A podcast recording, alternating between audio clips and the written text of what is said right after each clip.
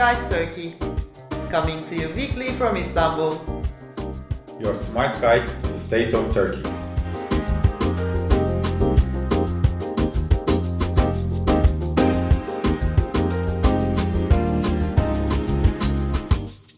Welcome to Zeitgeist Turkey. This is Cansu Çamlıbel, coming to you from Istanbul with Can Selçuki as we are approaching the end of this strange year taken over by the virus pandemic, coronavirus pandemic, in almost its entirety, we thought in a full episode, we need to honor the developments in this area that has the potential to save the humankind from suffering, as well as the super hike in infections in Turkey and people's perception of how the government is handling this pressing health challenge today. Turkey now ranks fourth globally for the number of daily cases, behind the United States, India, and Brazil. And of course, all those countries have far larger populations than Turkey. But according to the data shared by Turkey's health ministry, recent daily average of positive infections stands around 33,000.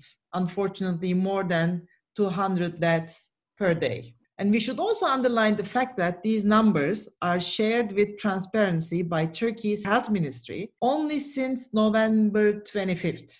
And that means only in the last two weeks. Before that, for months, Turkey, Turkish government only reported daily symptomatic cases, despite calls from all medical associations and professionals to reveal the real picture. But we still do not know, we do not have access to the historical data for all positive cases and the cumulative total. These figures are still not available. And uh, Can, as you might recall, there was suspicion among public whether the real figures were shared with international organizations like the World Health Organization. But then we learned from the head of the World Health Organization office in Turkey that they also didn't know the total number until recently. The head of the office in Turkey also warned that the health system here may collapse if the number of cases does not decrease soon. We are already receiving reports from all around the country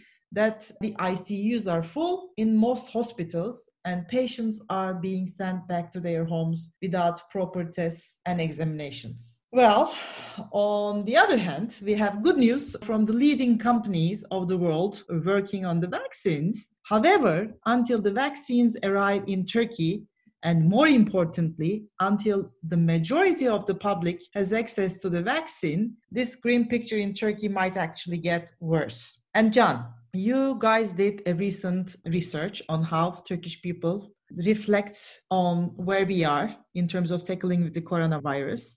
And this time, compared to your previous studies about the pandemic, I could spot that Turkish people are also worried about the possible cost of the vaccine because they do not want to pay. Why don't you share the fresh data and we move from there? Sure, Cansu. Let me quickly reflect on your opening remarks. I think what's really important to see here is that it seems like the corona train is about to crash in Turkey. But I think what's important to note is that because the numbers were not revealed to us, we only become aware of this now. But from the perspective of the administration, it seems like this was an accident happening in slow motion right before their eyes. So I think that's something to note. And I think I find that very discouraging as a citizen, I have to say, things have come this far. I mean, obviously, we didn't know what was going on because the numbers were not revealed to us, but they knew, right? Mm-hmm. So I find that very disappointing, quite frankly. Now, like you said, I mean, the level of worry is increasing in Turkey,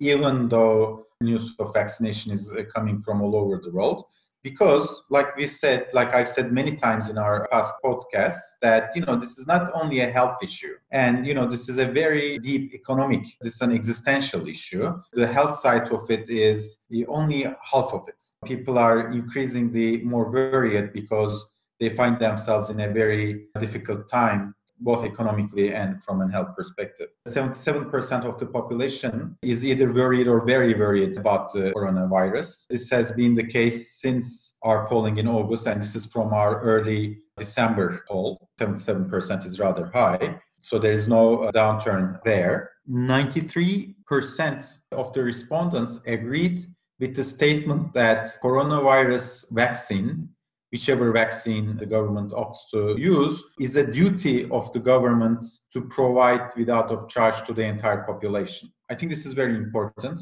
Turkish society, like elsewhere, but probably more on the average, is a society that expects maybe a lot of services from the state, from the government. But in this particular case, it seems like there's a overwhelming consensus on the fact that the vaccine should be free. This is actually a duty. It's not like a choice of the government, but it's a duty of the government because the statement is like it would be nice to have it. It must be free for the entire population. So going back to the numbers, since the Minister of Health introduced more transparency uh, to the figures, there has been a discussion in the public sphere, you know, where some say, you know, what difference does it make if the government provided the real numbers before? I mean, the virus was out there anyways. So, you know, it, it wouldn't make a difference. The public thinks otherwise. 70% of the respondents in our early December survey either agreed or definitely agreed with the statement that the late introduced transparency in the numbers actually hurt the fight against coronavirus. So here, there's a clear demand from the public, like in other issues, increasingly Turkey, for transparency on data. One interesting result, maybe I should have said this in the beginning, and you didn't really mention it in your opening remarks. So, what happened all of a sudden that government decided to give more transparent to these numbers? Two things. One, because things are getting out of control and it's becoming difficult to conceal the results. But another one that I, I, thought intuitively was the statements made by Istanbul Mayor Ekrem İmamoğlu. Because he runs the municipality and municipalities in Turkey are in charge of funerals, they have on the ground numbers, daily death numbers. And Mr. İmamoğlu, a couple of months ago, declared that the average daily death toll is significantly higher than the numbers same time last year. And this has been the case since March, in which he insinuated that the numbers provided by the government, there's a mismatch in the numbers provided by the government. So we asked participants whether if they believed statements by Mr. İmamoğlu actually forced the government to reveal the actual numbers. And while the government strongly opposes this, 65% of the respondents, 65% of the population said that they either agree or definitely agree with this statement. So they, the population, the majority of the population thinks that the statements made by Ekrem İmamoğlu actually contributed to this increased transparency. And maybe a breakdown by political parties it would provide more insight to this. 42% of AK Party voters actually agreed with that statement. Also, almost 60% of MHP voters also agreed with that statement. So even AK Party and MHP supporters do think it was Mr. İmamoğlu's statements that actually forced the hand of the government to be more transparent. So the question is, Cansu, then, you know, why wait? What good does it do to wait for so long to actually reveal these numbers? Now, Minister of Health, as you will remember, actually hinted to why they waited so long to reveal these numbers. And he said some things are done for the better of the country, which is a rather vague statement, but you know, everybody interpreted it in the way that, you know, he meant that they wanted more tourists to come in. So they sort of concealed the numbers. In the longer run, does this help the country really? I doubt it very much because, from a public policy perspective, it never helps to be opaque in statistics and in numbers. I mean, the most recent and the most striking example of this I find is the way Greece cooked up its books, which led to the Greek sovereign debt, which almost led to the European sovereign debt, which almost led to very deep fractures among the EU, which is still trying to actually recover from. So when it comes to public policy, it never helps. And finally, I have to say, I mean, two countries that have been rather very successful at different points in time during this uh, corona uh, pandemic were uh, New Zealand and Germany, both of which are run by women, but also other commonality is that they were very transparent about their data they were very transparent about the risks and they were very transparent about policy response to the pandemic. And they've done well. So I don't see them suffering. So transparency, transparency, transparency. It always helps.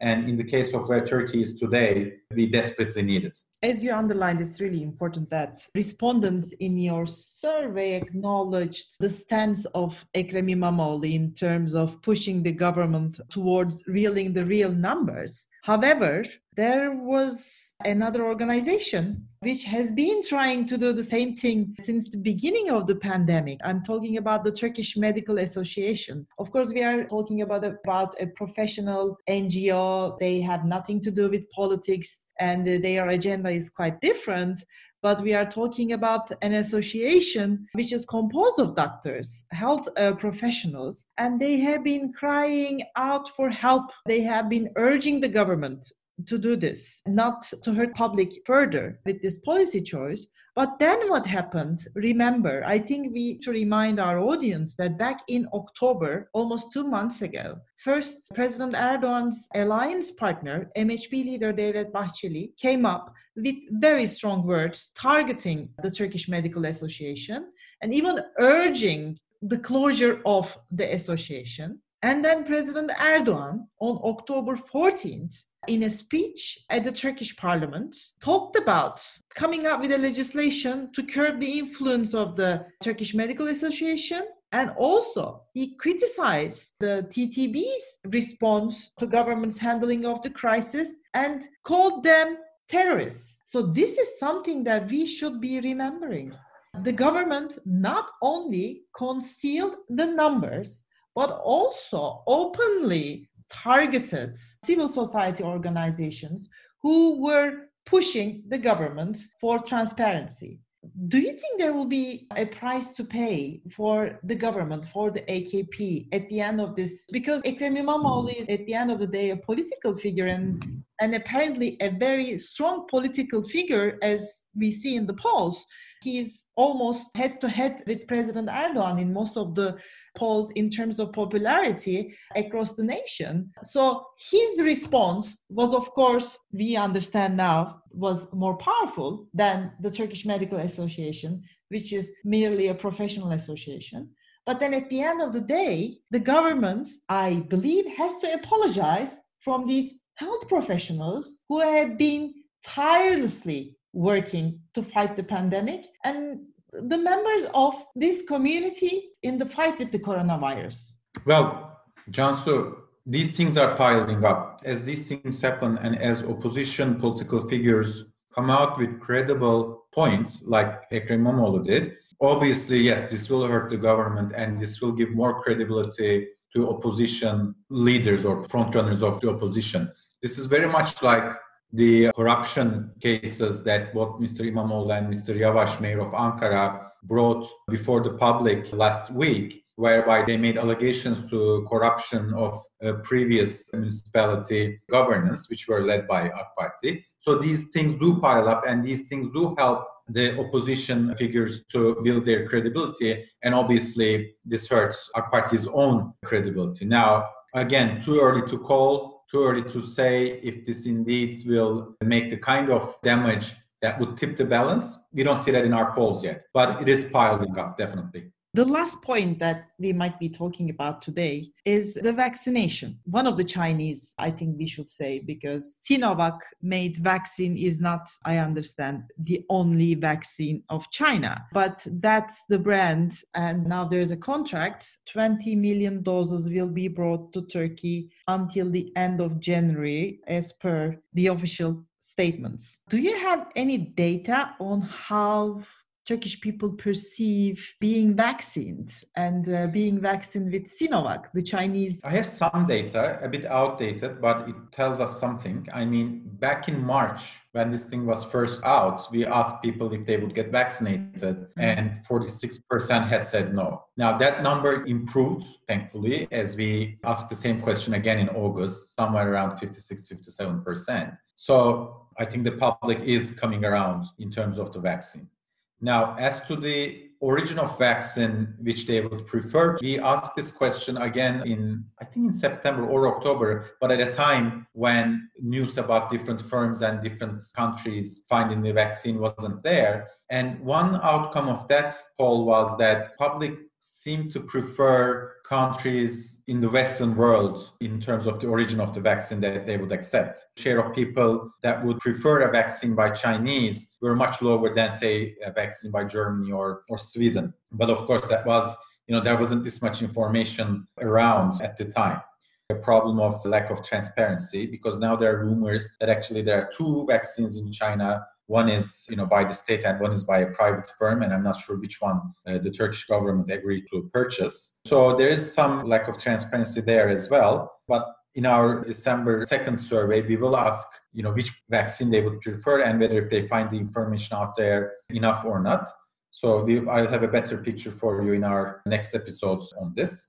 A couple of reasons why Turkish people are confused about the Chinese vaccine. The first thing is, as you said, it's the lack of transparency. And until recently, we were not aware of the fact that this Chinese vaccine, Sinovac, did not apparently pass phase three of the trials, which means that we are not still 100% sure about the protective levels of this vaccine. I mean, we might remind the audience, I'm sure they are well aware of the fact that this BioNTech vaccine, which is approved by the EU and also by United Kingdom and probably is going to get approval from the FDA very soon. The vaccine completed the phase 3 trials successfully. Also the side effects have been very, very minor in that sense. So it's not only about being vaccinated, but it's also about taking the decision to be vaccinating. Would it really, is it worth to be vaccinated?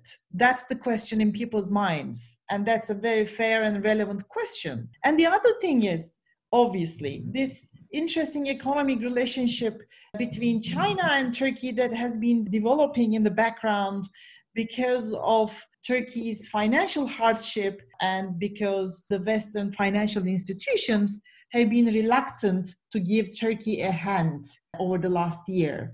And uh, we are aware of the fact that China has been very helpful in terms of fostering investments here and giving a hand to the Turkish government, which in return helps them to buy Turkish government silence on the Uyghur Turks, for instance. These are the stories looming in the background, and these are probably question marks why Turkish Health Ministry decided to go ahead and order 50 million doses of a Chinese vaccine, which has not passed phase three trials you know? Actually just i would be quite okay with ordering the chinese vaccine without seeing the result of phase three trials. I would be okay with it if we did that with five other companies and sort of diversified our risk as other as other countries around the world are doing. So that would actually tell me that we are doing everything in our power to make sure that the population gets vaccinated. But putting all your eggs in one basket to me it doesn't make sense. So let me ask you if the Chinese vaccine was here next week, would you would you get vaccinated? Well, I don't think I would be in the first category, the high risk category. So I think those people. I, I think you're dodging the question. well, I think I would wait for a bit because I definitely would like to see the end of the phase three trials. Not because I'm I'm worried or afraid of the Chinese vaccine. It's just because I want to make sure that you know it's worth being vaccinated. I'm not saying I wouldn't at the end of the day because I'm so sick of being worried all the time. And hopefully, you know, we'll all be vaccinated. I'm not against vaccination, but I would like to see the results because now I have data that I can compare the vaccines and I would like to see the transparent results of this one, just like I saw the transparent results of the BioNTech vaccine. And of course, I think among the Turkish people, you know, if your study finds out in the next weeks that Turks are more keen on being vaccinated with the German one, I think the fact that this vaccine was developed by two Turks, Turkish Germans, might even play a role there, you know, for the sympathy and empathy. Am I wrong? No, fair enough. Fair enough. Look, You're right. Uh, we definitely need more information and we definitely need better assurances as to what comes next. I think perhaps we can end on a funny, funnier note or a more pleasant note to our audience outside of Turkey and not really following Turkish Twitter sphere. A very vibrant discussion has been going on in Turkey as to the allegations that Bill Gates actually was trying to put chips in Turkish people through the vaccine. Obviously, it's difficult to connect the dots, but as you know, he's the most vocal international celebrity, let's say, who has been talking about the risk of a pandemic. And the Turkish conspiracy theorists lost no time and hypothesized that this whole thing was developed by Bill Gates so that he could put chips in Turkish people's brains as a cure to the pandemic. So this has been a real discussion in Turkey for the past couple of weeks. Well, Can, unfortunately or fortunately, I don't know, we are a, a conspiracy loving nation. The Chinese vaccine maybe can only save Bill Gates from this hassle. I don't That's know. True. That's uh, true. But yes, let's hope for better days, better weeks ahead. Thank you so much. As usual, your data and your wisdom has been very helpful for me and I'm sure for our audience. And for today, we have come to a close. Goodbye, everyone. Until next time, please, please, please try to stay home if you don't have any urgencies and try to stay safe and healthy. Goodbye.